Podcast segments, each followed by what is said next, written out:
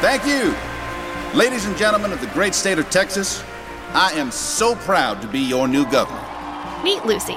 She works for the governor of Texas, who has a very cute son. You're, uh, Lucy, right?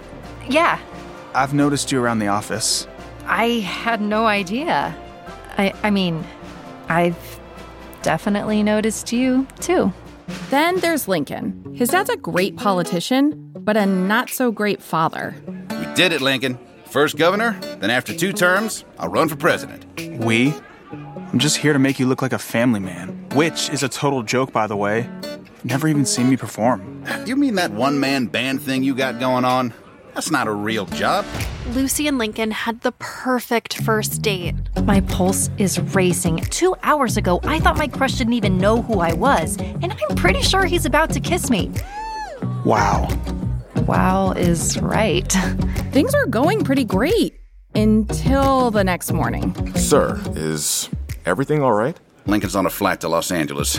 If he wants to chase some harebrained dream of becoming a rock star, that's his choice. Oh, Lucy. I'm fine. I mean, maybe he'll call. Spoiler, he did not call. Instead, he got famous.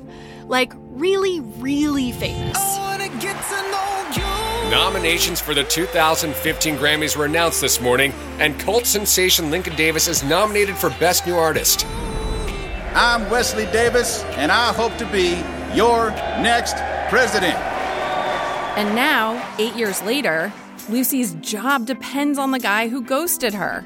So, it would appear we have a youth problem. What if we brought in Lincoln? He does have a lot of youth appeal. Lucy, you could reach out to him.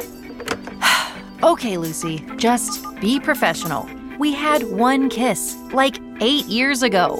He won't even remember me. Will this be their second chance at love?